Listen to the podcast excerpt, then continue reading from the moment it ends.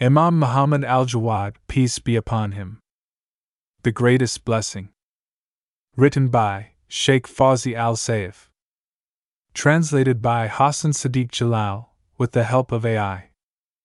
Reviewed and verified by Muhammad Hussein al Butehi. Audiobook produced by Yasin Mazin al Noor. بسم الله الرحمن الرحيم Introduction After completing the book Alim al Muhammad, Imam Ali bin Musa al Ridha, and having performed Umrah in Mecca at the beginning of Jamada al Thani 1443 AH, I was inspired to begin where I left off. Immersed in the hadiths and stories of Imam al Ridha, accompanied by online libraries and my previous writings, lectures, and research about Imam al Jawad, I wrote the first sentences of this book on the journey between Mecca, where the house of Allah lies, and Medina, on the high speed Haramain train, intending to visit the Prophet and the infallibles of his household. Likewise, I aspire that our exploration into their life stories will revolve around the themes of monotheism and prophethood. Today is Saturday, the 10th of Rajab 1443 AH, coinciding with the birthday of Imam Muhammad al Jawad. In the pages ahead, God willing, we will briefly overview some aspects of the Imam's life. While it is feasible to delve further into the remarkable life and biography of the Imam, constraints necessitate this book remain within its current limits without significant expansion.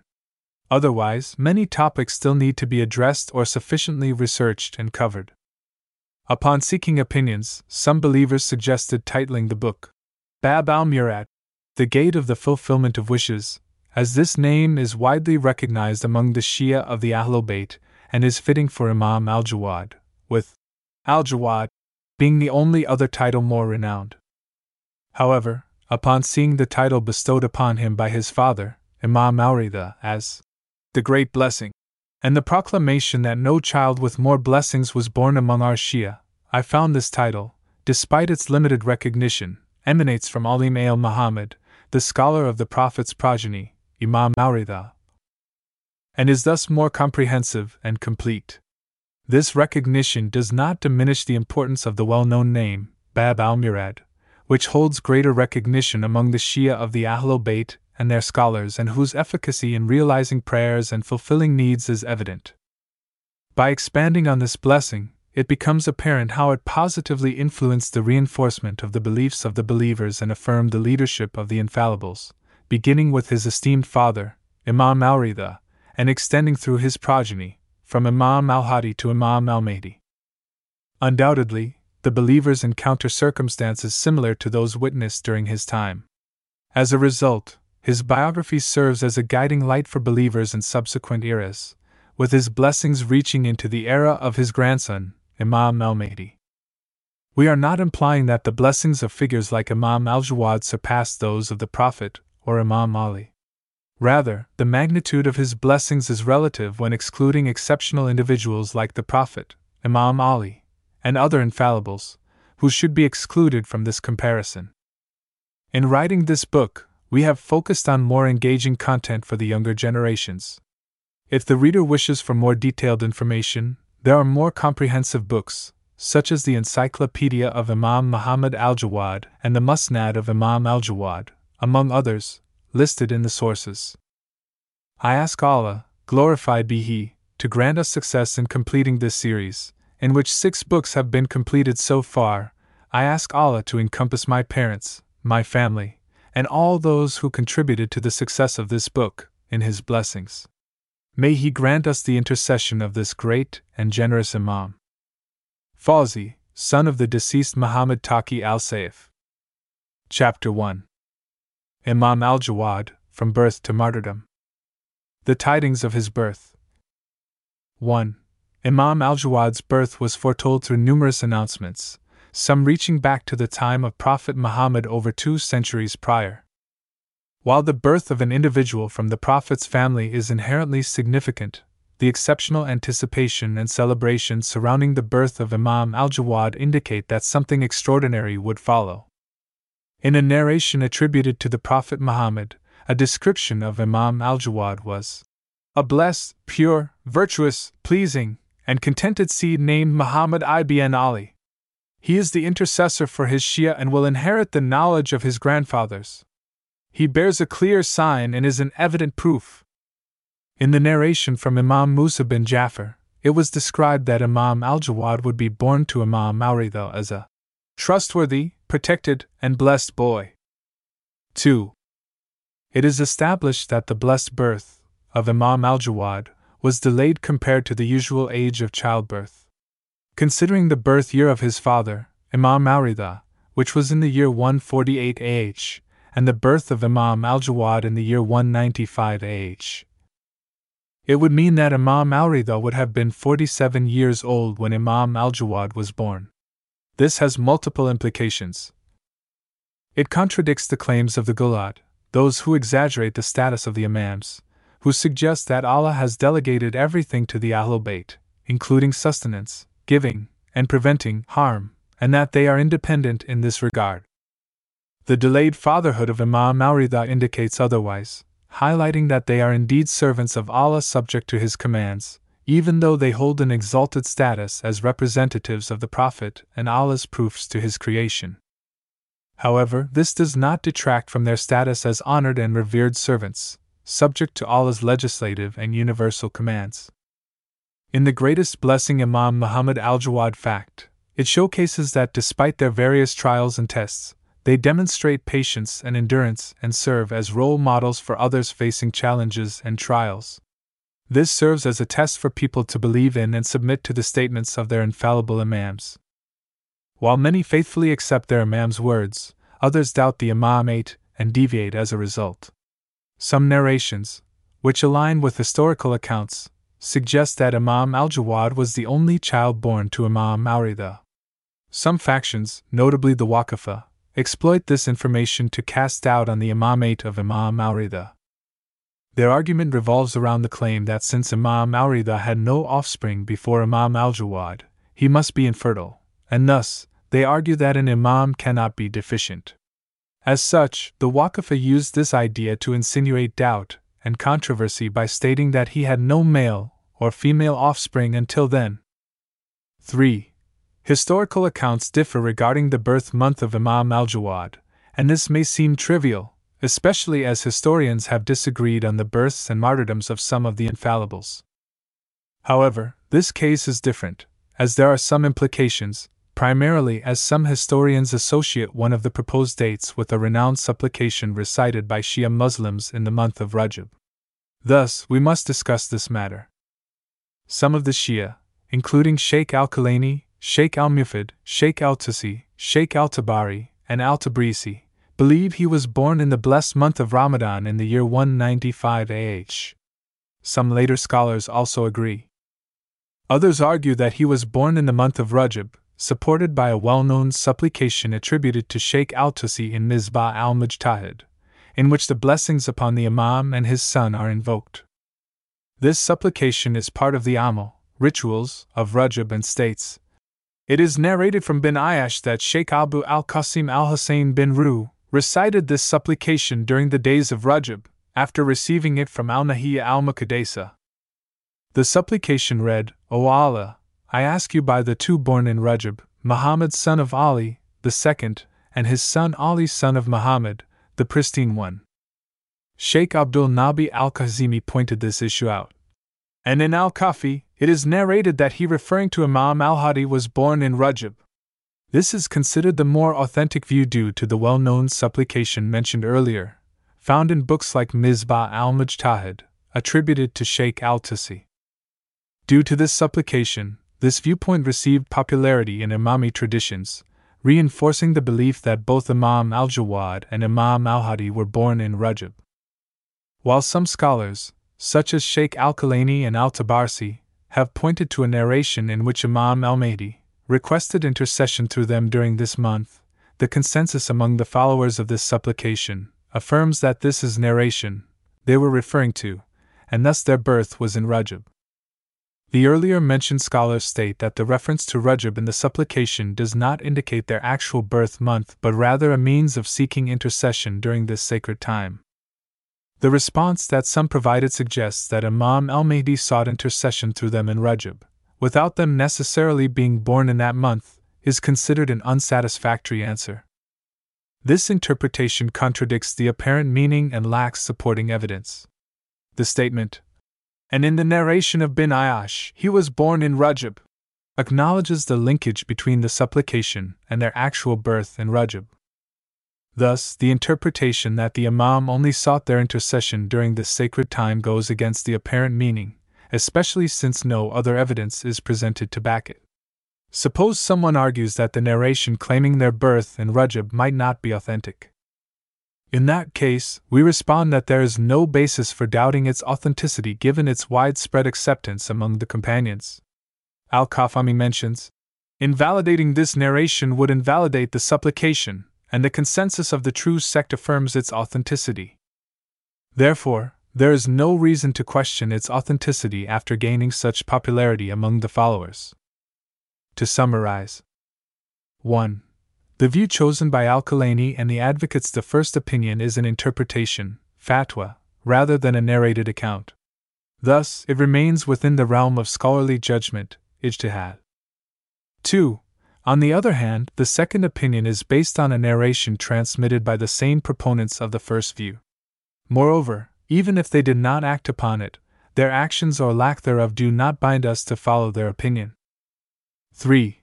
This narration is supported by its popularity and practical adherence among those who follow it, as evidenced by these scholars' regular recitation of the supplication and seeking intercession through Imam al Jawad and Imam al Hadi. Alama al Majlisi, in al Bihar, quotes the response of Sheikh al Kafami, who opposed what was mentioned in the narration. Al Majlisi states that, in the margins of al Balad al Amin, Sheikh al Kafami states after mentioning the narration by the Sheikh, meaning al Kulaini, that some of our scholars did not further inquire about this narration. They present a question and answer by saying, if you say that Al Jawad and Al Hadi were not born in the month of Rajab, how does Imam al Mahdi say? I ask you by the ones born in Rajab. I say, he intended to seek intercession through them this month, not because they were born in it. I say, that what he mentions here is not correct for the following reasons A. Because the argument relies on the invalidity of bin Ayash's narration, which was mentioned by the Sheikh, meaning Al Kulaini B. The specification of seeking intercession through them in Rajab is a preference without basis had it not been for the birth of the Imams. See, if it were as they mentioned, he would have said the two Imams, and not the ones born. This is the end of his commentary. May Allah have mercy on him.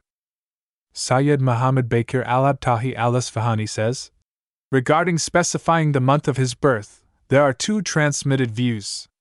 One is reported from al Askari, stating that he was born in Ramadan. The other, attributed to Sheikh Abu Qasim, al Hussein bin Ruh, which appears in a letter from Imam al Mahdi, stating that his birth, Imam al Jawad, and the birth of his son are in the month of Rajab. However, Al Kulaini, al Mufid, al Shahid, and other historians support the first view. As you have observed, some scholars mention the narration of bin Ayash and did not criticize it except some who claimed that the name Muhammad bin Ali, the second, was a distortion of the first. They suggest that the intended person in the name Muhammad bin Ali was Imam al Bakir. However, this contradicts the continuation of the supplication, which states, and his son Ali bin Muhammad, the pristine one. It is worth noting that there is no evidence restricting the name of al Bakir to Muhammad bin Ali, the first, so consider this. I would argue, Sayyid Muhammad Bakir al Isfahani's quote above is a response to Al Alma al Tustari, who followed the opinion that the word al Thani, the second, is a distortion of the word al al, the first, in his book Al Akhbar al Dakhila. Sayyid al Isfahani responded that he did not come across any restriction on the name of Imam al Bakir to Muhammad bin Ali al Al. Additionally, it contradicts the end of the supplication, which states, And his son Ali bin Muhammad, the pristine one. We can also dismiss the argument that there is a potential weakness in the narrator, bin Ayash, and that he may have confused details in his later years. Due to its practical significance within the Shia community, the mentioned supplication is not affected by an individual's confusion, especially in his last years. The wisdom behind the issuance of the supplication by Imam al Mahdi appears to be a response to the Waqafa sect's denial of the fertility of Imam al Ridha and the birth of Imam al Jawad. This further supports the likelihood of the second opinion, which states that this blessed birth specifically took place in the month of Rajab. It is noteworthy that while the birth of Imam Ali is also in Rajab, it is not explicitly mentioned in the supplication. Therefore, we are of the opinion that the second explanation, which suggests that his blessed birth occurred in the month of Rajab, is more likely and plausible. 4. We notice that the birth of Imam al Jawad is described as the blessed birth, and unparalleled in blessings for Shia. Some phrases and wordings in the narration draw our attention and require us to take a deeper look. Do these statements anticipating Imam al Jawad's time suggest that his time will be of goodness and blessings, as interpreted by scholars like Al Majlisi and others? Even if this were plausible, examining the historical and political context of Imam al Jawad's era, particularly during the rule of the Abbasid Caliph al Mutasim and thereafter, questions the assumption that this period was an era of prosperity for the Shia, as envisioned by proponents of this interpretation. Future discussions which shed light on this matter, including the political climate during the reign of al Mutasim, will reveal the contrary. Additionally, the interpretation of blessings, as presented by Sayyid Abul Fadl Tabatabai, suggests that the birth of Imam al Jawad and his young Imamate confirms belief in the prophethood of Jesus and John the Apostle, who also became messengers of Allah at a young age. Conversely, a contrastive perspective emerges. Both Imam al Ridha and Imam al Jawad referred to the imamate of al Jawad through the prophethood of Jesus and John the Apostle. This suggests that the belief in Imam al Jawad's imamate was already established among the people without requiring additional proof through the connection with Jesus and John the Apostle. Thus, why would Imam al Jawad's imamate need validation when the people already accepted it? Moreover, the use of expressions like the Shia and more blessed for our Shia in these narrations is noteworthy. It implies a focus on the Shia community, emphasizing the unique blessings for them, while the issue of Jesus and John the Apostle is more encompassing, extending to Muslims at large. Chapter 3 Our opinion on the Great Jawadi Blessing. We believe that the primary significance lies in the fact that the birth of Imam al Jawad solidified the imamate of his father and dispelled the suspicions raised by the Waqafa. This movement was a malicious one that almost became destructive to the Imami Shia faith. We've pointed out some aspects of this movement in our book Alim al Muhammad. The danger of the Waqafa ideology is that it attracted a considerable number of significant figures among the Shia, especially from the associates of Imam Musa al Kazim and his deputies. The core idea of the Waqafa was that the Imam must be the most complete individual, and, hence, cannot be lacking in any aspect. They argued that infertility and childlessness constituted a deficiency. And since Imam al Ridha had not been blessed with a child until the age of 47, they built their entire argument on this point. By undermining this notion, the faulty foundation on which their argument lay crumbles. And despite Imam al Ridha having confidently asserted that God would bless him with a child, those who opposed him continued to deny this leading to an increasingly complex situation with the passing years. Naturally, the tactics of the Waqafa enabled them to affect some of the Shia of the Imam, and there was no solution except for the Imam to be a father. Thus, the birth of Imam al Jawad shattered their arguments and invalidated their innovations. With his birth, that faction dissipated, and they could no longer argue. Thus, look at the blessing in this birth. There was no need for anything else. Notwithstanding this, his imamate also exhibited aspects of imamate comparable to figures like Jesus, John the Apostle, and others chosen by Allah at a young age. However, at this stage, nothing was required except his blessed birth, no words, actions, or miracles. The birth itself nullified their claims. And for the first time, we witness that the succeeding Imam affirms the imamate of the preceding Imam. The norm is for the preceding Imam to declare the following Imam, and affirm his imamate through explicit statements. However, in this case, it's different. Through the blessed birth of Imam al Jawad, the Imam affirmed the imamate of his father, Imam al though, and undermined the allegations of the Waqafa regarding his infertility and his imamate. Perhaps this is why Imam al described Imam al Jawad as the greatest blessing upon the Shia of the Ahlul Bayt, stating that he is the child that no other child is greater in blessings for our Shia than he. Therefore, we believe that the statements of Imam al Ridha regarding this blessed child are directed toward this aspect. 5. Just as his blessed birth occurred in such a magnificent manner, his imamate was equally significant. After its establishment and firmness, his imamate became an unequivocal response to any questions about the imam's young age. Consequently, the imamate of those who succeeded him, such as his son Imam Ali al Hadi, who also assumed imamate at a young age, and his great grandson Imam al Mahdi, went unquestioned despite their young age. Notably, there hasn't been any controversy or doubt about the imamate of any imams who assumed leadership at a young age after Imam al Jawad.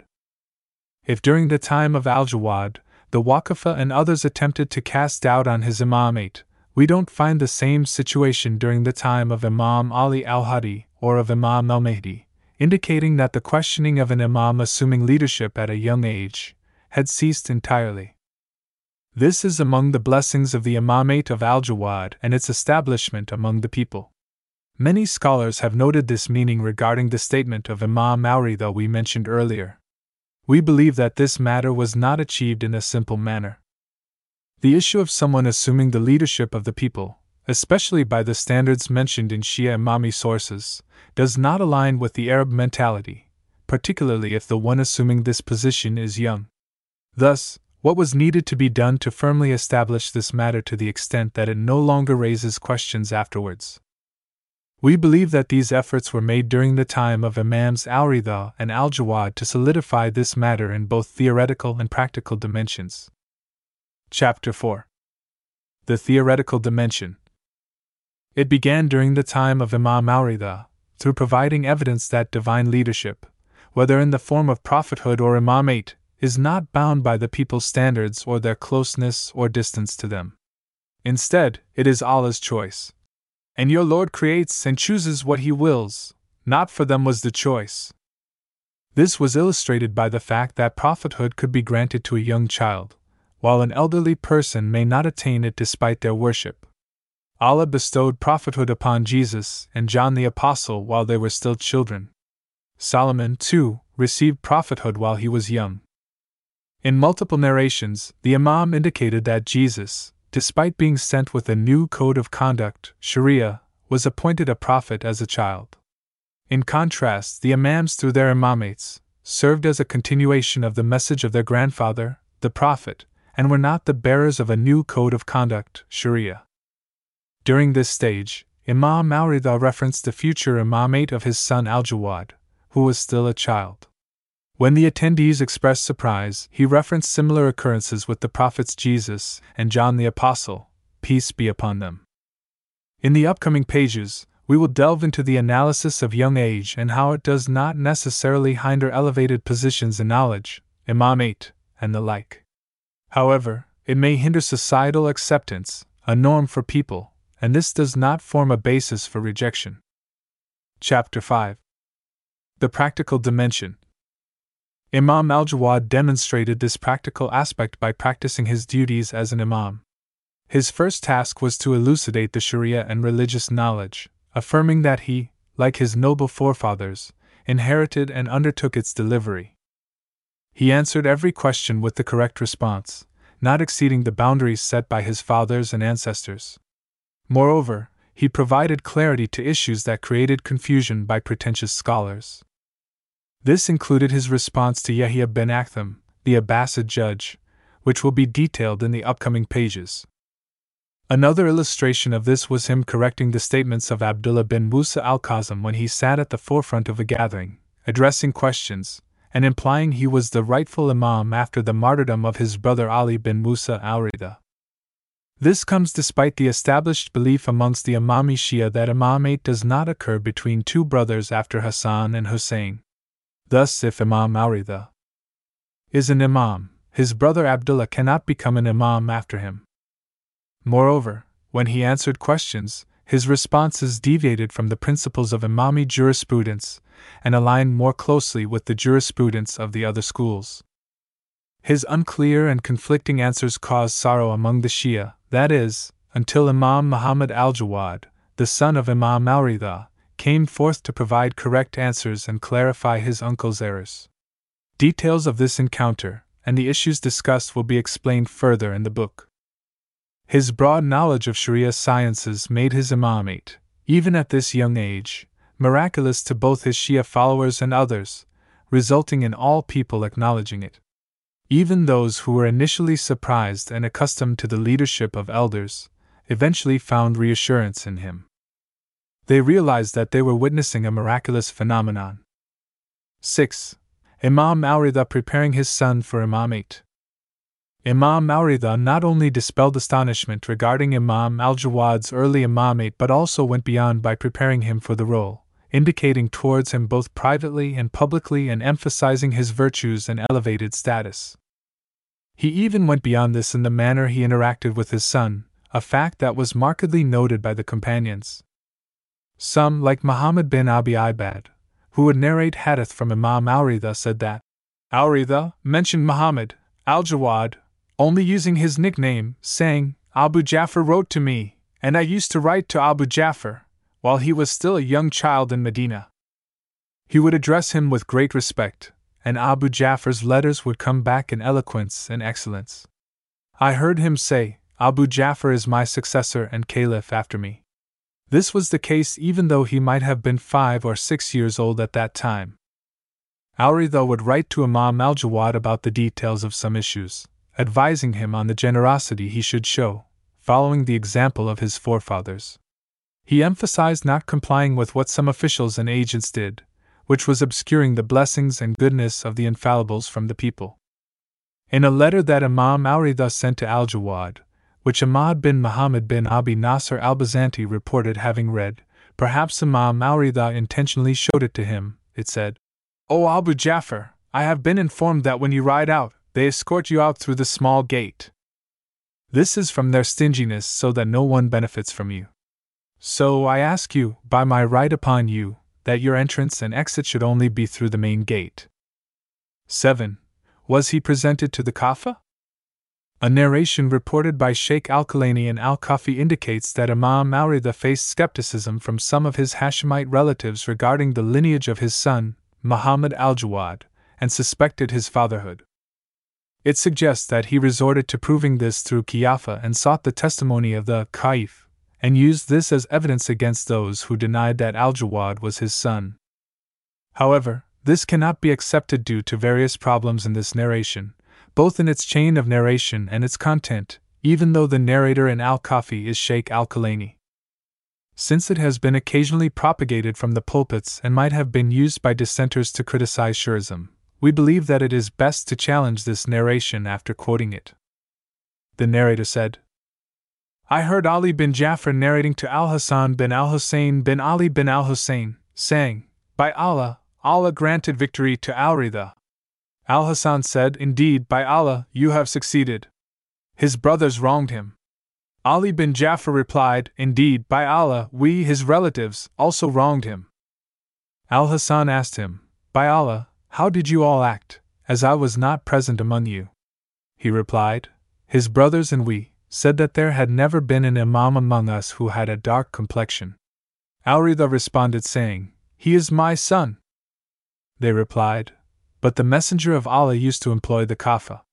So let the Kafa judge between us. He said, Send for them, as I won't, and don't let them know why you have invited them, stay in your homes. When they came, we sat in the farm. They lined up his relatives, brothers, and sisters. They took al Ridha and dressed him in a woolen cloak and robe. They placed a scarf around his neck and said, Enter the farm as if you are working in it. Then they brought Abu Jafar and said, Ascertain which of these individuals is this boy's father. They said, His father is not present, but these are his father's uncles, and this is his paternal uncle, and this is his paternal aunt. And if his father is here, he must be the farm owner, as his feet and son's feet are the same. When Abu al Hasan, Imam al returned, they said, This is his father. Chapter 6 Our observations is as follows 1. Regarding the chain of transmission, this narration is considered weak. Al Majlisi described its chain as unknown, and Sayyid al Sharidi gave the reasoning for this, stating that in the chain, there is Zakaria bin Yahya bin al Numan al Masri, who is not mentioned anywhere by the experts of narrators. 2. Concerning the central theme of the narration, which involves resorting to the kafa. We see that, according to Sheikh Murtada al Ansari in Kitab al Makasib, it is stated that kafa is prohibited. This was narrated by the companions and found in Al Hadaiq al Nadira, by Sheikh Yusuf al Bahrani. In Kifayat al Usul, by Sheikh al Akhund al Khurasani, it is stated that there was no objection to the prohibition of kafa. Further in Muntaha al Matlab, by Allama al Hilli, it stated that there is consensus on its prohibition. There are narrations condemning those who resort to the kafa and accept their judgment. In fact, Ayatollah al Khoi declared it forbidden, stating, How could reliance on the kafa be legitimate when there is consensus, amongst the scholars, in its prohibition? As for what is narrated from the Prophet about relying on the kafa, it is not established but rather prohibited. It cannot be argued that this is out of necessity, as there is no evident need to prove anything to those who doubt through such an illicit manner, especially when this manner is explicitly prohibited. How could people falsely claim that Imam al intended to utilize this means and normalize it in society, even though it is not permitted? Even if there were a necessity, he has both seen and unseen means at his disposal that would suffice without resorting to this. 3. The content of the narration itself raises various concerns as well. Thus, Ayatollah al wholly rejected it, the first issue with this narration is that Ali bin Jafar al Sadiq is reported to have said, Indeed, by Allah, we, his relatives, also wronged him. This contradicts the well known admirable conduct of Ali bin Jafar with his brother Musa bin Jafar, his nephew Imam al and Imam al Jawad. His profound respect for the latter reached the extent where he would say, I am his servant. The second issue is that the narration states, they took al Ridha and dressed him in a woolen cloak and robe. They placed a scarf around his neck and said to him, Enter the farm as if you are working in it. Does this befit the position and status of the Imam, where the Imam subjects himself to such an inappropriate situation so that someone might believe or disbelieve that Imam al Jawad is his son?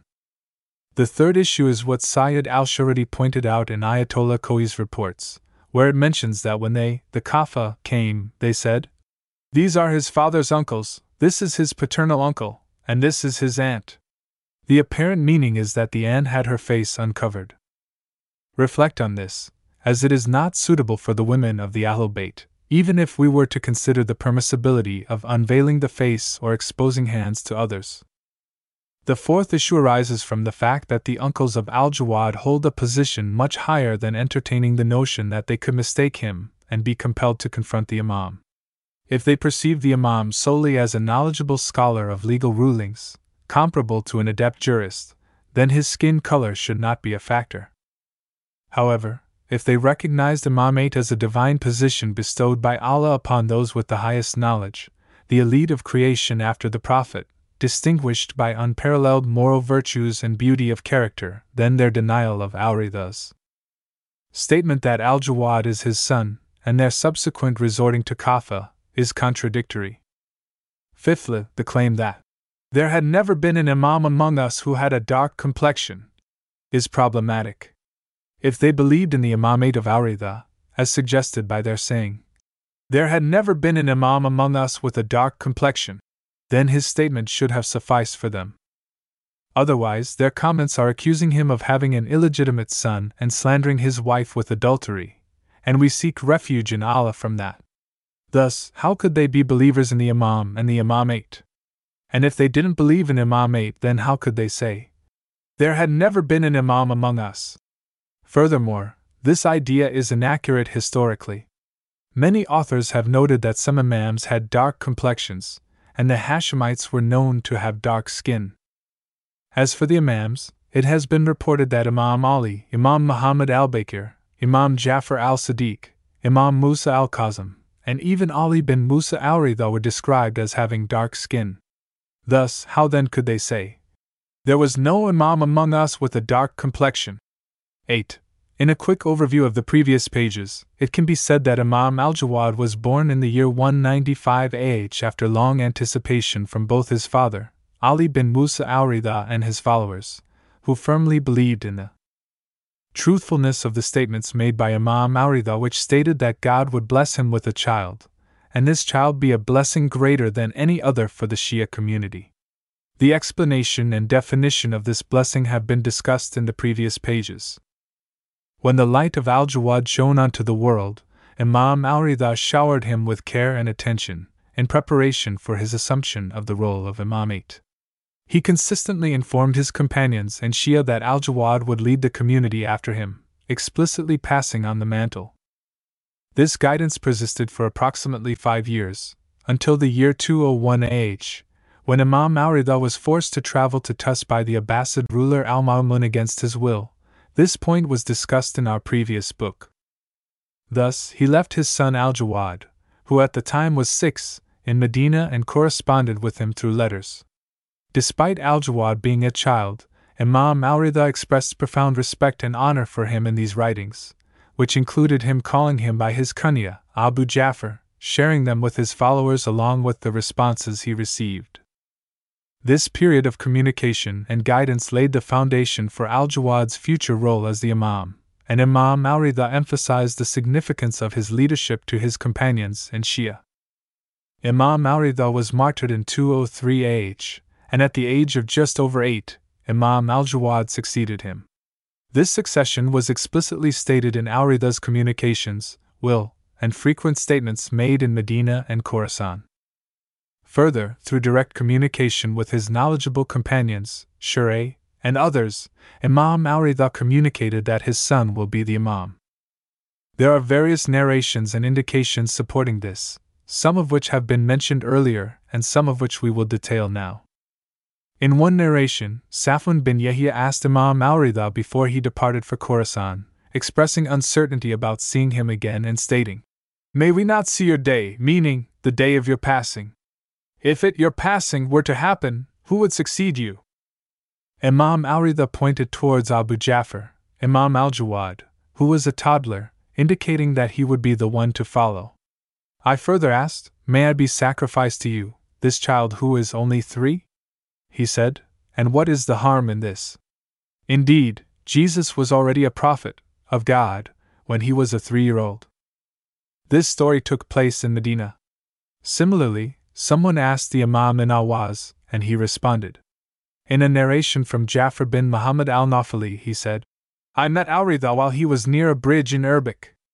I greeted him, then sat down, and said, May I be sacrificed for you? There are people claiming that your father is still alive? He replied, They lie. May Allah curse them. I continued, What do you command me? He said, Follow my son Muhammad after me. Similarly, in Khorasan, Muhammad bin Abi Ibad reports Imam al Ridha mentioned Muhammad, al Jawad, only by his kunya, saying, Abu Jafar wrote to me, and I used to write to Abu Jafar, while he was still a young child in Medina. He would address him with great respect, and Abu Jafar's letters would come back in eloquence and excellence. I heard him say that Abu Jafar is my successor and caliph after me. 9. Naturally, his imamate at such a young age, as he was only nine years old, would result in questions and challenges regarding his leadership, as this had not been witnessed before in the history of the infallible Imams. Therefore, individuals like Muhammad bin Jamhur al Kumi, Hassan bin Rashid, Ali bin Madrak, Ali bin Mahziyar, and many others from various regions came to Medina to inquire about the successor after Al Ridha. The response they received was that the successor was in Saria, a village established by Musa bin Jafar al Kazim, about three miles from Medina.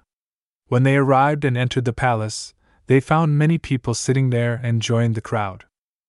Soon after, Abdullah bin Musa, al Kazim, who was an elderly man, came out, and the people said, This is our leader. The jurist, amongst the crowd, commented, We have narrations from Abu Ja'far and Abu Abdullah, Imams al Bakir and al Sadiq, that imamate does not take place between two brothers after al Hassan and al Hussein, and thus this man is not our leader. After further discussion in the gathering, it became apparent to those present that the information provided by Abdullah bin Musa, the uncle of Imam al Jawad, who attempted to claim the imamate, lacked substance and did not align with the teachings of the Ahlul Bayt. Instead, what Muhammad al Jawad responded with was consistent with what they had heard and known from his forefathers. This became the second evidence for his imamate among them, after following his father's directives and examining his, meaning al Jawad's, statements and responses. Just as there was a gathering of Shia in Saria and Medina, a similar meeting took place in Baghdad in Birkat Zalzal, a town near Karkh, at the house of Abdul Rahman bin al Hajjaj. This gathering included prominent companions of Imam al Kazim and Imam al Ridha. In this gathering, the attendees discussed the plight of Shias and their leadership after the martyrdom of Imam al Ridha. Among the attendees were Yunus bin Abdul Rahman, Abdul Rahman bin al Hajjaj, the host, Al Rayyan bin al Salt, Safwan bin Yahya, and Muhammad bin Hakim. The attendees debated issues, including addressing Imam al Jawad's age, questioning how people would accept his young age, given their expectations from the previous Imams, especially given the position, authority, and infallibility associated with the Imamate. The consensus was to turn towards Medina, especially since it was getting close to the Hajj season, assuming that the martyrdom of the Imam took place in Safar and that this meeting took place before Al Ma'mun summoned Imam al Jawad in the year 204 AH. Al Tabari, the Shia Ithna Ashari scholar, reported this event in Dalail al Imama in a slightly different narrative. When Al Ridha passed away in the year 202, and Abu Ja'far, Imam al Jawad, was around six years old, and people across various regions disagreed. Al Rayyan bin al Salt, Safwan bin Yahya, Muhammad bin Hakim, Abdul Rahman bin al Hajjaj, Yunus bin Abdul Rahman. And a group of prominent individuals gathered in the house of Abdul Rahman bin al Hajjaj in Birkat Zalzal. They wept and expressed grief over the calamity. Yunus said to them, Stop weeping. Who will be responsible for issuing fatwas on matters of faith until this young boy, referring to Abu Ja'far, grows up? He, the Imam, was around six years old. Then Yunus said, Who is with me in this? Then Al Rayyan bin Al Salt stood up and placed his hand on Yunus' mouth, and repeatedly slapped his face and hit his head. He said to Yunus, O son of the adulteress, if this matter is from Allah, the mighty and majestic, then a two day old can be like a hundred year old. But if it is not from Allah, even if a person were to live to be five thousand years, he would not achieve what the masters, the Imams, achieve, nor even compare to part of it. How is this something to be questioned? The assembly quickly turned against Yunus, scolding him. Chapter 7 Is this narrative valid? Regardless of its chain of transmission, and whether we consider it mursal, a narration whose chain of narration or part of the narration does not reach the Imam directly, as seen by Ayatollah Khoei, or even if we say that it is part of a previously authenticated narrative. This chain is incomplete due to its weakness involving more than one narrator. Thus, there are several observations on this narrative. 1. Regarding historical facts, it incorrectly states that Imam al Ridha's martyrdom occurred in 202 AH, while it took place in 203 AH. Consequently, the narrator made an error in stating the age of Imam al Jawad, claiming he was six years old, whereas, according to the narration of al Wasiti, he was nine years old at that time. This contradicts the precise historical details about the birth of Imam al Jawad and the martyrdom of his father, al Ridha. 2. Yunus bin Abd al Rahman holds a revered position, surpassing those present, including Rayyan bin al Salt, in both esteem and knowledge of Imamate. Given this, it seems implausible that he would be unaware that divinely chosen Imamate is not necessarily tied to age.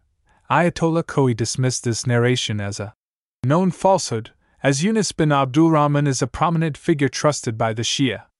Thus, if he were to have said this amongst a gathering of Shia scholars, this doubt would have become known to all, especially among the Waqafa who were seeking opportunities to undermine Imamate.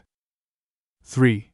We also failed to comprehend Al-Rayyan bin al-Salt's stance based on this text, where he explicitly accused Yunus of being the son of the adulteress, which is a severe slander warranting punishment.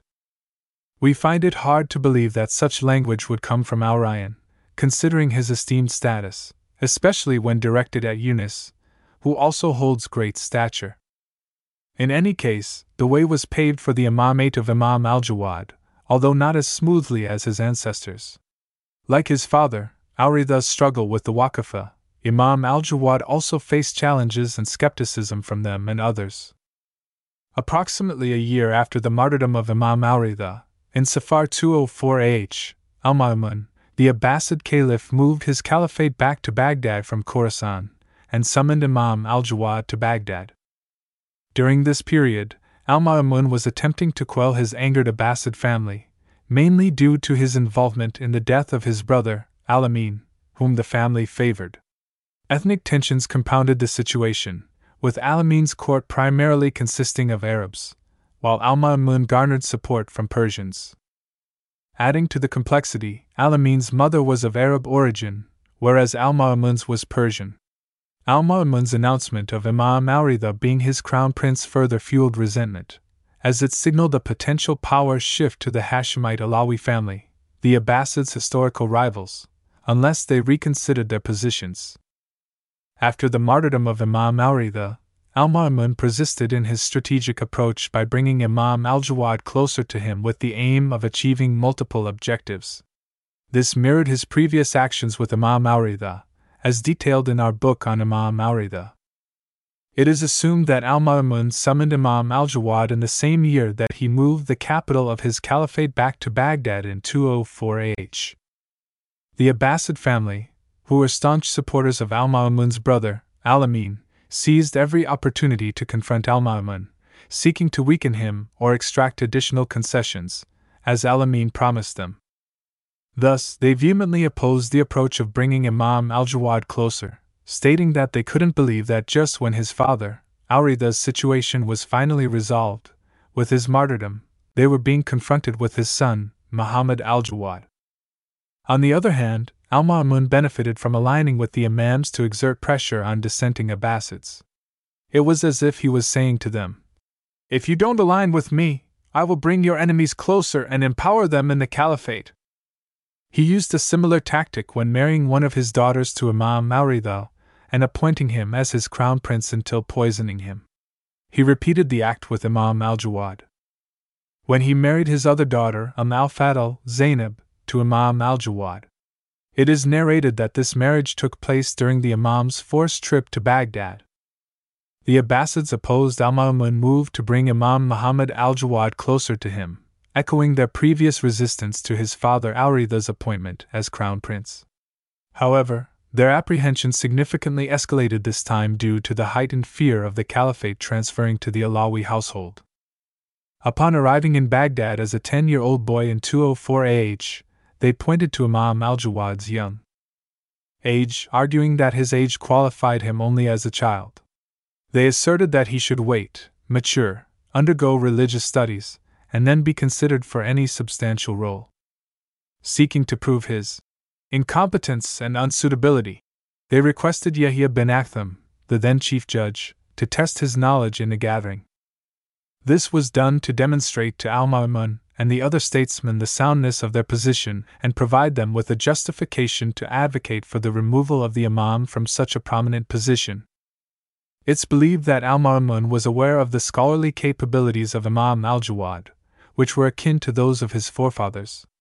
In fact, many Abbasid caliphs inwardly recognized the superiority of the Ahlul Bayt in knowledge compared to other scholars.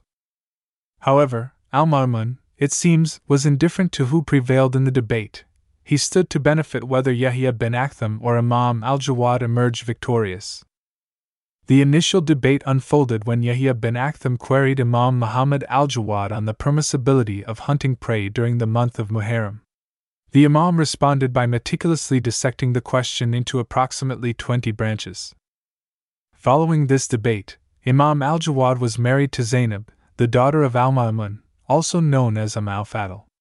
Historians have documented the marriage sermon delivered by Imam al Jawad, and after its conclusion, al Ma'mun approved the marital contract, entrusting the Imam with the responsibility of marrying his daughter. The Imam, in turn, gave his consent. It is also possible that during this period, the second debate session was held, in which the Imam demonstrated the invalidity and questionable nature of some traditions attributed to the Prophet Muhammad. These attributed traditions sought to highlight the virtues of figures and symbols from the other schools of thought. The Imam meticulously and calmly discussed these traditions, which tended to cause tension and issues by their nature. In this debate, Yahya bin Aktham posed the following questions to him in the presence of many scholars 1. O son of the Messenger of Allah, what do you say about the narration that Gabriel descended upon the Prophet and said, O Muhammad, indeed Allah, the mighty and majestic, sends his greetings to you, and he says to you, Ask Abu Bakr if he is pleased with me, for I am pleased with him. 2. Further, it has been narrated that the likeness of Abu Bakr and Umar on the earth is like the likeness of Gabriel and Michael, peace be upon them in the heavens. 3. It has also been narrated that they are the leaders of the elders of the people of paradise. What is your opinion on this? 4. There is a narration that Umar bin al Khattab is the lamp of the people of paradise. How do you comment on this? 5. It has been reported that tranquility speaks through the tongue of Umar. What is your perspective on this? 6. There is a narration where the Prophet said, If I were not sent, Umar would have been sent. What are your thoughts on this? 7. Additionally, it is narrated that the Prophet said, Revelation has never been withheld from me, except that I thought it descended upon the family of Al Khattab. How do you interpret this statement? 8. It is reported that the Prophet said, If punishment were to descend, none would have been saved from it except Umar. What is your understanding of this saying? We do not know whether these questions were agreed in advance between Yahya bin Aktham, the judge, and Al Ma'mun or whether they were not. Nonetheless, these questions were obviously a potential minefield. If the Imam agreed with their content, even out of taqiyya, it would be spread everywhere that the Imam of the Shia and the leader of the Hashemite clan affirmed them and validated their content. And if he opposed them sharply or criticized their narrators or content aggressively, this would provide an easy way to incite people against him and rally them to stand against him. He would be accused of insulting the Caliph of the Prophet, Abu Bakr, and his friend, the Farouk Omar, making it easier to socially discredit him, or, in some extreme cases, even justify his killing. However, the Imam's calm and scholarly responses dismantled the bin Aktham's web of questions, nullifying his intended goals. Subsequent to these debates and following Al Ma'mun's marriage arrangement with his daughter, it appears that Imam al Jawad did not consummate the marriage. The marriage also seems to have not been conducted out of his complete willingness, but rather as a response to Al Ma'mun's request. He did not want to appear to be contradicting the Caliph nor refusing to enter a family relationship with him. It remains unclear whether Umm al Fadl, the daughter of Al Ma'mun, wanted the marriage with the Imam or not. Later events, however, suggest that she may not have been interested. Moreover, the affluent and often frivolous environment she was accustomed to likely did not align with the environment of Imam al Jawad. 10. After these events, Imam al Jawad returned to Medina without his wife, the daughter of Al Ma'mun. She would have to wait for several years until she was brought to him in Baghdad. From the end of the year 204 AH or perhaps 205 AH, after his return from Baghdad to Medina, until the year 214 AH, Medina would become the center of the Imam's scholarly and preaching activities.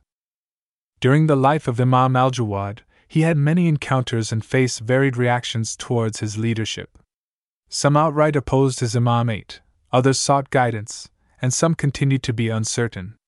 The Imam dealt with each group according to their circumstances and intentions. We will address people's attitudes regarding his leadership in the coming chapters. due to his continuous residence in Medina and the widespread acceptance of Shia beliefs among the followers of Ahlul Bayt across the Islamic world, it became necessary to adopt a different style of correspondence to address various questions received from outside the city. These inquiries often came from pilgrims and visitors who came to perform Hajj and Umrah and pay respects at the Prophet's grave in Medina. This practice mirrors what we observed in the life of Imam al Ridha. For more details, one can refer to Masu'at Makatib al Aima. In the case of Imam al Jawad, there are records of more than 60 diverse correspondences and letters, including those addressed to his representatives, responses to individuals mentioned by name, letters to his father al Ridha, and communications to his son Al Hadi. These writings cover various subjects, reflecting the Imam's intellectual depth and versatility. Some scholars have entertained doubts that these correspondences could be construed as manipulation for taqiyya, concealment, and cannot be used as evidence of his views. However, the prevailing opinion asserts the legitimacy and draws similarities between written communications and verbal responses, arguing that if taqiyya were to be exercised whether in verbal or written communications, specific evidence and justifications would be required. Thus, Renowned scholars consistently rely on the correspondences as evidence after ensuring that there is no evidence of anything that warrants action by Taqiyya. What do we generally benefit from these correspondences? These correspondences provide valuable insights into the widespread acceptance of Shi'ism in different parts of the Islamic world. In fact, some rulers and officials may have been Shia, even though the infallibles did not explicitly guide them in that direction, as was done in the case of Bin Yaqtin, and some of his colleagues. Nonetheless, many gave allegiance to the Imams. In one case narrated by Sheikh Al Kulaini, a man from Afghanistan sought the Imam's intercession with a local governor in his area, and the Imam granted him that intercession. Additionally, gifts and delegations from Shia communities in places like Tarsus, in the Levant, arrived to Kairan al Kazim, who served as an agent for the Imam in Baghdad. Kairan then directed these gifts to the Imam. As for Qom, Ahwaz, and the mountainous regions, it is evident that Shi'ism had spread there, as indicated by the presence of his representatives there. This is in addition to cities like Baghdad, Kufa, Basra, Hamadan, and Ray. As such, it was necessary for the Imam to adopt the system of representation, Wakala, and his representatives and deputies became widespread throughout the Islamic lands.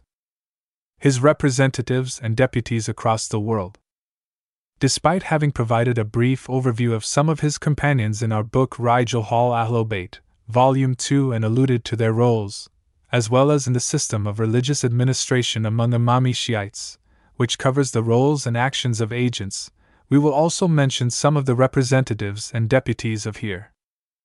Amongst them was Ibrahim bin Muhammad al Hamdani, who was entrusted with the Hamadan territory after the death of Yahya bin Abi Imran al Hamdani. Imam al Jawad wrote a letter to Ibrahim and instructed him not to open it until after Yahya's death. The letter remained with him for two or more years until Yahya died. At that point, Ibrahim opened the letter, and to his surprise, the Imam instructed him to assume the position of Yahya and carry out the same responsibilities. The Imam informed all the agents to obey his orders and not oppose him. The Imam also praised him in all his letters, among them was also Kairan al Qadim, who appears to have been his representative in Baghdad. Gifts were sent to him from Tarsus in the Levant, and he sent a letter to Imam al Jawad seeking his guidance. Another notable representative is Zakaria bin Adam al Qumi, who served as the Imam's representative in Qom and its outskirts. He held a high status, and the Imam frequently mentioned him and expressed his sadness after he passed away on various occasions. Abu Talib al Qumi narrates I visited Abu Ja'far II, meaning Imam al Jawad, in the latter part of his life, and I heard him say, May Allah reward Safwan bin Yahya, Muhammad bin Sinan, Zakaria bin Adam, and Sa'd bin Sa'd, as they have been loyal to me. Zakaria bin Adam was one of those appointed by him. The Imam also said, I have remembered Allah's will in the deceased man, meaning Zakaria's death. May Allah, the Exalted, have mercy on him, on the day he was born, on the day he died, and on the day he will be resurrected. He lived his days acknowledging the truth, patient and steadfast, accountable to what is due to Allah and His Messenger. May Allah have mercy on him. He remained unwavering and steadfast. May Allah grant him reward of his intentions, recompense for his efforts. 11. Did Al Ma'mun pass by him while he was playing in the street? Bin Shahr Ashub, 588 AH, conveyed in Al Manakib, and it seems he was the first to mention it, as we haven't found it in any book before him, and those who came after attributed it to him and relied on him for it, a narration indicating a meeting between the Imam with Al Ma'mun in Baghdad. According to the narration, Imam al Jawad was among some boys in the street, but when Al Ma'mun passed by, the other boys ran away, while Imam al Jawad remained. When Al Ma'mun returned from hunting, he found them still there. Then Al Ma'mun posed some questions for Imam al Jawad, who answered them in a manner that astonished Al Ma'mun. The text that bin Shahr Ashub conveyed is as follows One day, Al Ma'mun passed by the son of al Ridha while he was with some young children. When the children saw Al Ma'mun in his procession, they ran away for fear of him, except Imam al Jawad. When Al Ma'mun saw him, he stopped and said, Why did you not run away? Imam al Jawad replied, I am not guilty for me to be afraid of you, nor is the path narrow so that I should make way for you. Al Ma'mun asked, Who are you? He said, Muhammad bin Ali, bin Musa bin Jafar bin Muhammad, bin Ali bin al Hussein, bin Ali bin Abi Talib. So Al Ma'mun replied, what knowledge do you possess? He said, Ask me about the news of the heavens. After bidding him farewell, Al Ma'mun continued with his falcon for hunting. When he moved away from him, the falcon began flapping its wings. Al Ma'mun looked to his right and left but did not see any prey. The falcon continued to flap his wings, so Al Ma'mun let him fly. The falcon soared, disappearing into the horizon and away from his sight for a while. Afterwards, it returned to him carrying a small green snake, so he took the snake, placed its snake in the bait house, and said to his companions, I was close to killing that boy today. Then he returned, and the son of al Ridha was among the group of young boys and said, What knowledge of the heavens do you possess? So he said, Yes, O Commander of the Faithful. My father narrated to me from his forefathers, from the Prophet, from Gabriel, from Allah, that he said, Between the heaven and the air is a tumultuous sea which contains green snakes with spotted bellies. Kings hunt these snakes with their fierce falcons so that scholars could be tested with them. So Al Ma'mun said, You have spoken the truth, and so did your forefathers, and so did your grandfather, and so did your Lord. Then he mounted the boy on the horse and married him to a al Fadl. Bin Talha al Shafi'i narrated this incident in his book, Matalib al Salil, which was written approximately 64 years after bin Shahr Ashub. However, he made modifications, changes, and additions to the narrative. As for the changes, he changed the following section. He asked him about the affairs of the heavens, and the Imam narrated to him from his forefathers, from Gabriel, from the Lord of the worlds, the existence of the tumultuous sea between the sky and the air, in which there are green snakes. All of this was summarized by him saying, so Allah inspired him to say, O Commander of the Faithful, indeed Allah, the Almighty, created by His will, in the sea of His power, small fish that kings and caliphs hunt with falcons to test the lineage of the people of prophethood. In terms of additions, the narration of bin Talha mentions that this interaction took place in Baghdad when the Imam was 11 years old. Bin Sabbagh al Maliki narrated this story from bin Talha al Shafi'i in his book Al Fusul al Muhimma. However, in his narration, he changed the age of the Imam to nine years old. Following this period, this incident spread widely in the writings of both Shia and Sunni scholars, appearing in numerous books discussing the life and virtues of Imam al Jawad. Each author presented this story with a different variation, addition, or omission to reflect their individual worldview. Some objections have been made on the different retellings, and Sheikh al Qurani has pointed to some of them, although he did not see that these objections lead to a clear answer. The first objection is what Sheikh al Qurani indicates in his book Al Imam Muhammad al Jawad by saying, These narrations are mursal, a narration whose chain is interrupted, and because it is so, we must look into it. However, it does not require a response. And we say this is true if the issue was only this. However, if it even contradicts historical or doctrinal facts, then there is no objection to entirely rejecting it. Notably, the incident has no chain of transmission, sanad through the Imami, Shure, path, or any other path, regardless of the degree of reliability of that chain. The second objection that Al Qurani states is that this narration is countered by the fact that it implies that Al Ma'mun did not know Imam al Jawad, despite, historically, knowing him well. In fact, Al Ma'mun stated that his daughter was to be wed to Al Jawad during the Imam's childhood and during the life of Imam al Ridha. He then brought the Imam to Baghdad and challenged the Abbasids with him while organizing a historical marriage ceremony. To this, I say that this is a valid and plausible objection. The third point he mentions is that this narration is countered by stating that the Imam was playing with boys, yet an infallible does not play or engage in frivolous activities. I believe that this is considered a well established fact in the Imami tradition. Imam al Jawad himself was displeased with Ali bin Hassan al Wasiti, who stated, I brought with me some playthings for boys, made of silver, and I said that I will present these to my master Abu Jafar. When the people dispersed from him after he answered everyone's questions, he stood up and went to a watering place. I followed him, and I met him near a resting area. I said, I seek permission for me to enter, O Abu Jafar. I then entered and greeted him, and he returned the greeting with a disapproving look on his face. He did not instruct me to sit, I approached him and emptied what was in my pocket before him. He gave me an angry glance, then gestured with his right and left hands and said, Did Allah create me for this, to play? So, I asked for his forgiveness, and he pardoned me. It is remarkable that he, Sheikh Al Qurani, may Allah protect him, did not see such a doctrinal deviation concerning Imamate as sufficient to outright refute this narration. Efforts by some to correct the details of the incident by proposing that the Imam was not playing but waiting on the road, expecting to meet Al Ma'mun, do not resolve the narrative's issues.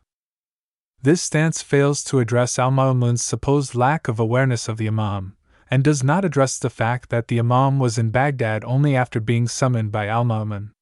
Thus, why would the Imam need to wait for a chance encounter on the road when Al Ma'mun goes out for hunting?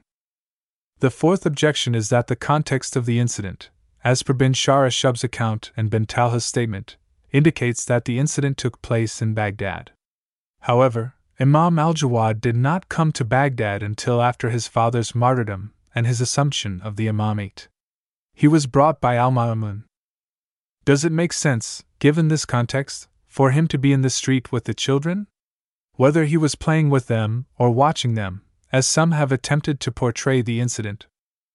Moreover, various narrations impose different timelines, suggesting that Al Ma'mun went hunting and returned, and the children, along with Imam al Jawad, were still playing in the street. Considering the time it takes to go hunting and return, how plausible is it that the children and the Imam, either standing or playing, are still in the street? attempts to rectify this situation by suggesting that the incident might have occurred in Medina because the young Imam al Jawad did not reside in Baghdad are also unsuccessful. This is because no historical record indicates that al Ma'mun had gone to Medina for hunting and met Imam al Jawad during that period. The fifth point of contention lies in the description given by al Ma'mun to Imam al Jawad in the mentioned narration. Initially, al Ma'mun does not recognize him, only inquiring about his name. Then, suddenly, he exclaims that the boy's death is imminent. Subsequently, he proceeds to ask the Imam about the affairs of the heavens. When the Imam informs Al Ma'mun about the existence of the tumultuous sea between the sky and the air, containing green snakes with spotted backs, Al Ma'mun accepts this information without questioning or seeking further evidence. In this narrative, it seems as if Al Ma'mun is portrayed as someone from the Imamiyya who unquestioningly accepts what their Imam says without a shred of doubt. The sixth point of contention revolves around the omission of the mention of the tumultuous sea in the narration by the esteemed scholar Sheikh Abbas al Qummi. May Allah have mercy on him. Although it is initially present in bin Shahr Ashub's narration, the Sheikh, in his approach, diverges from this methodology despite his typical adherence to the accounts of historical narrators, as he had Akhbari leanings. Thus, it remains perplexing why he chose to disregard the tumultuous sea in Bin Shahr Ashub's narrative and replace it with information found in the other school's sources. It is possible, and Allah knows best, that he did not believe in the tumultuous sea mentioned in the narration. The attempt by Sheikh Al Qurani, may Allah protect him, to interpret what Bin Shahr Ashub narrated by saying, As for the hunting of the falcon for fish, whether alive or dead, from the air, there is an explanation. The explanation is that some storms can carry water and fish from the sea and throw it hundreds of kilometers away. I have read this in historical sources, and they have filmed it in our time. Is not entirely convincing either. This is because the narration does not speak of the presence of fish in the air or on land, rather, it emphasizes the existence of a sea with green snakes. The only narration that mentions fish is the one by Bin Talha. Otherwise, Bin Shub's narration does not mention fish. Perhaps Sheikh Al Qurani noticed that defending the mentioned narration is challenging. Thus, he suggested that the narrator might not have mastered narrating the incident accurately or may have exaggerated the retelling. He said, It could be that Al Ma'mun asked Imam Al Jawad about a strange incident that happened to him during hunting. The Imam then informed him about the possibility of seawater and fish being in the sky at times. It could thus be considered a karama, spiritual gift, for the Imam that he knew exactly what happened to Al Ma'mun and explained it to him. However, the narrator did not master narrating the incident, or he added to it. However, we believe that the flaws, or rather the gaps, in this narration are more numerous and challenging than to patch it up adequately. All this explanation is given despite the fact that the first part of the incident is narrated in a different manner in the Sunni school of thought. Interestingly, in another narrated account, Caliph Umar passed by playing children, and they ran away in fear, except for Abdullah bin Zubair.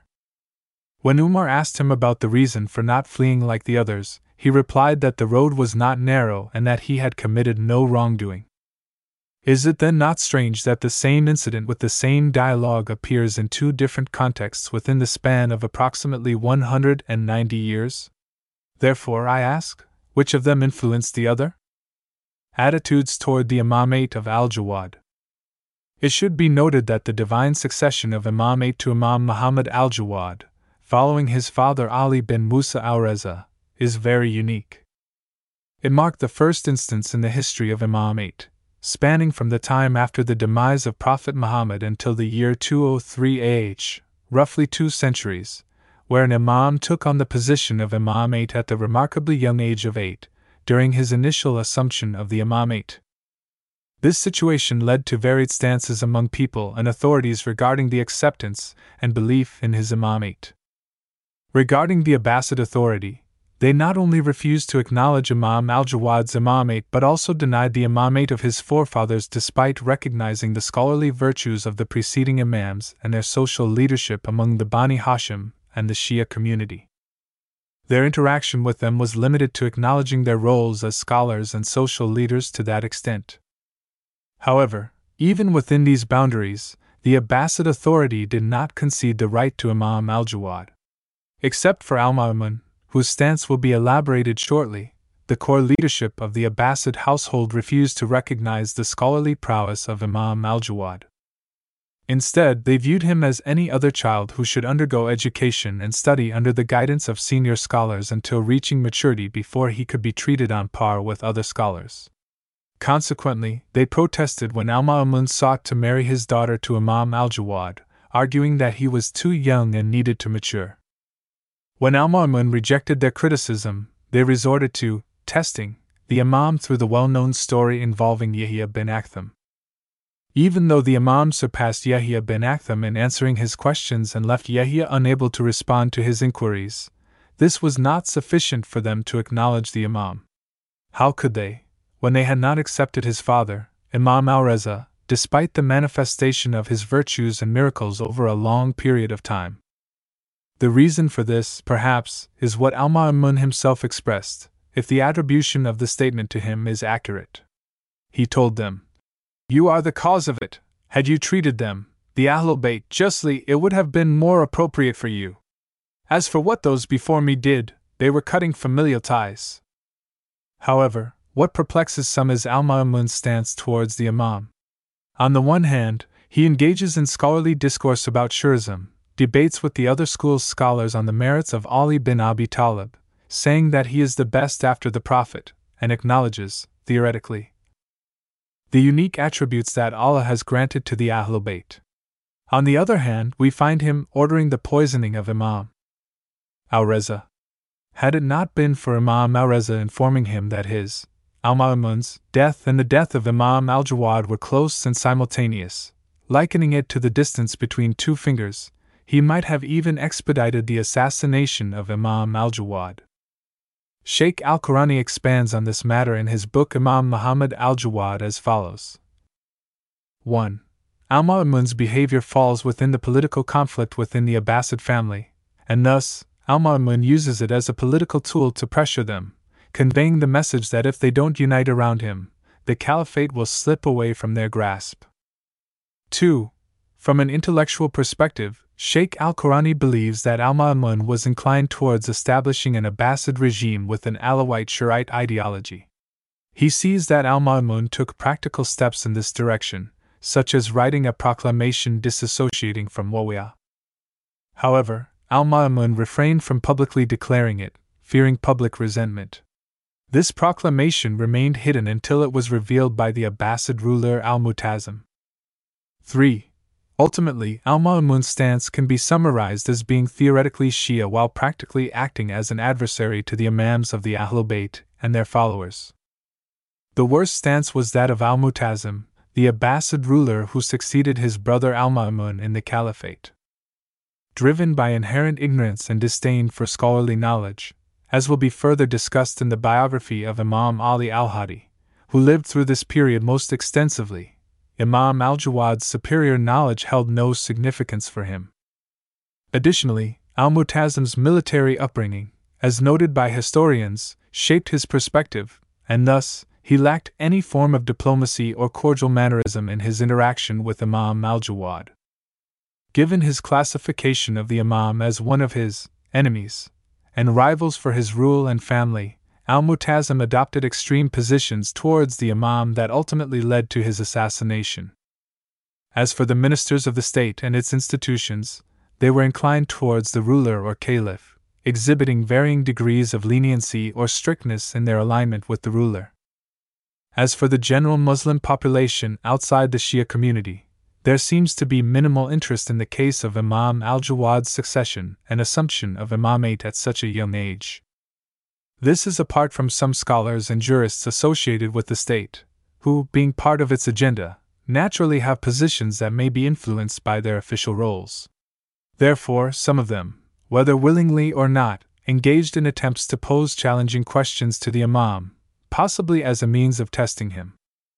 As for the general population, they were detached from this issue early on, following the Umayyads' normalization of the notion that the Imam and the ruler are synonymous, regardless of individual capabilities and qualifications. In this view, the Imam is the one who holds religious authority, while the ruler, or Wali al Amr, is the political authority.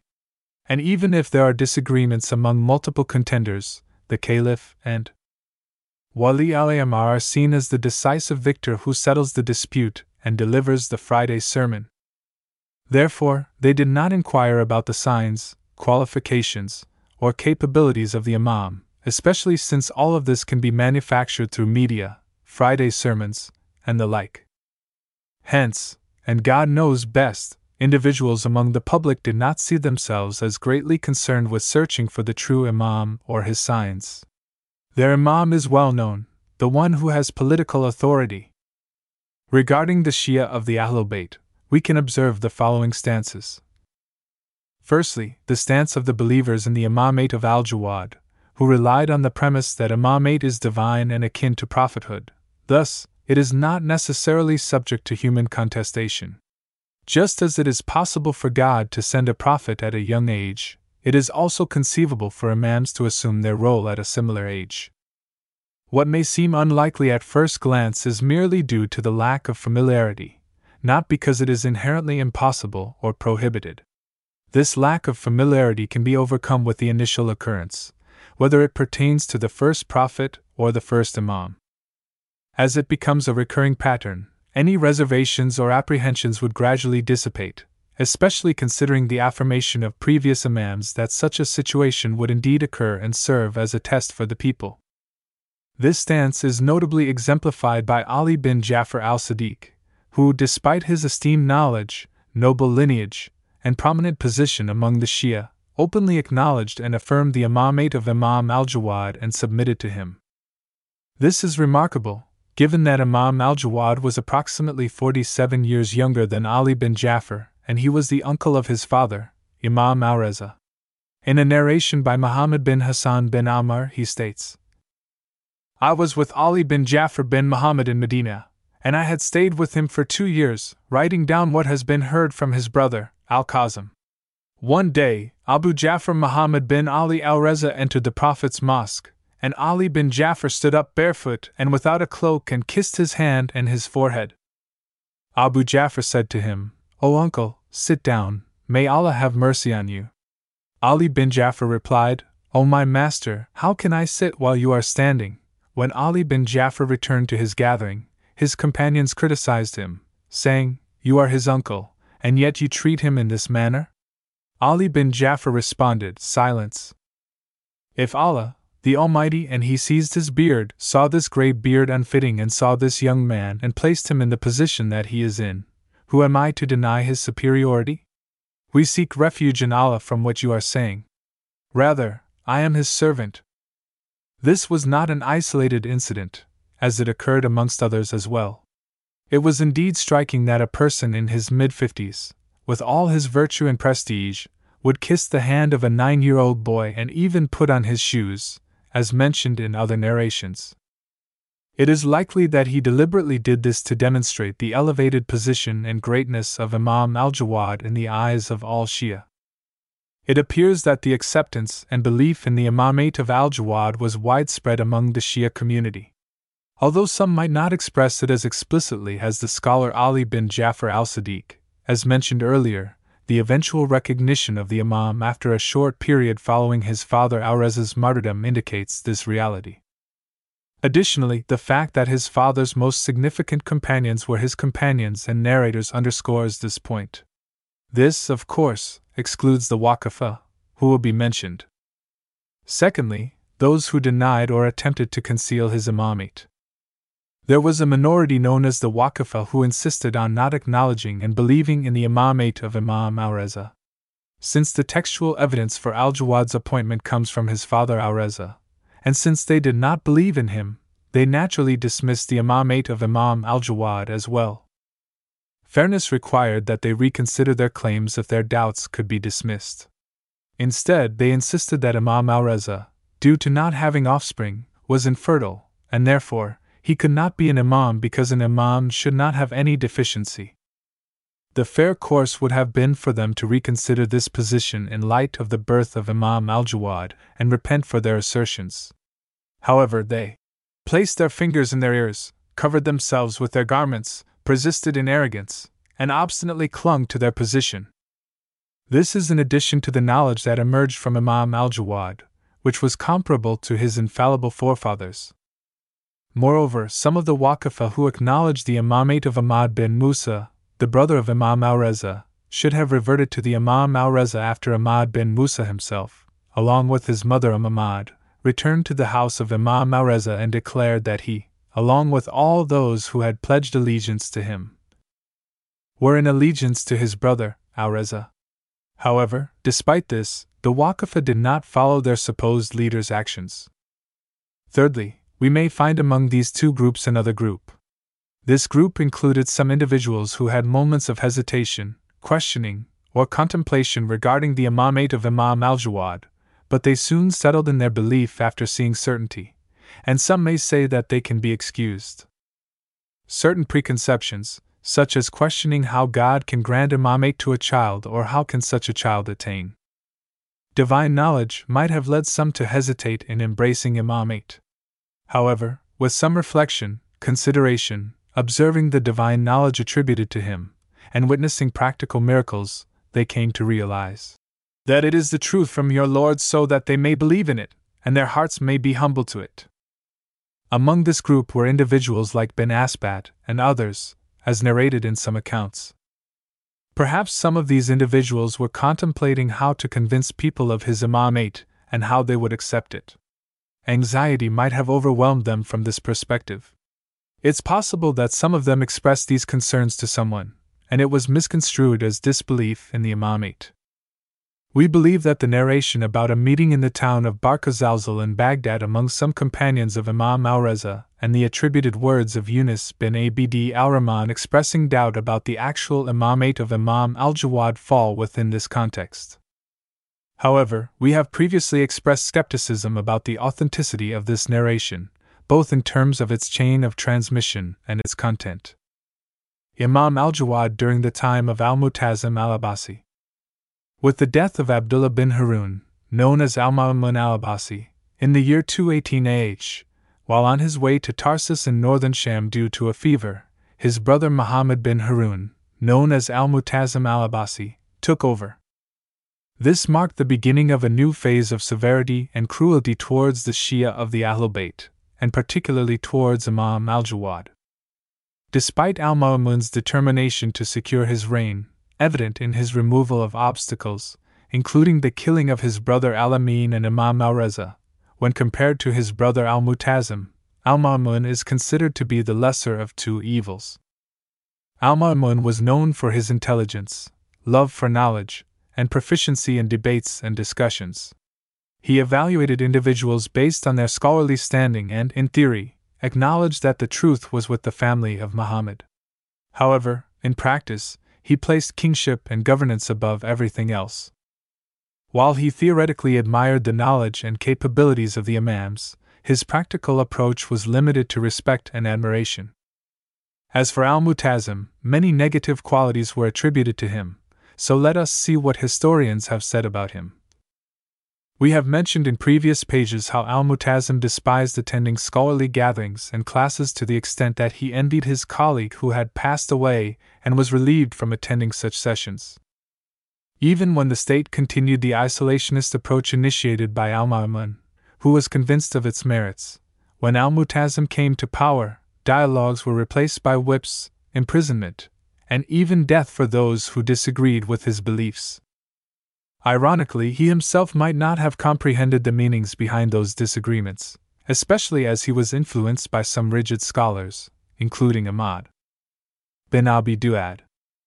While the period of Imam al Jawad's life under al Ma'mun lasted for about 15 years, during which there was clear incitement against the Imam from the Abbasid household, and particularly from al Ma'mun's daughter, Umm al Fazl, as evidenced by her conflicting relationship with her husband, Imam al Jawad, Al Ma'mun did not adopt a harsh stance against the Imam. However, we find that Al Mutasim, who was raised in a tough and militaristic environment, and who surrounded himself with a special Turkic militia for his protection, couldn't tolerate the presence of Imam al Jawad for even two years. When Al Mutasim assumed the caliphate in 218 AH, he took the drastic step of poisoning the Imam in 220 AH in collaboration with his niece, Umm al Fazl. Thus, the Imam was martyred in the prime of his life, at the peak of strength and youth, at the age of 25.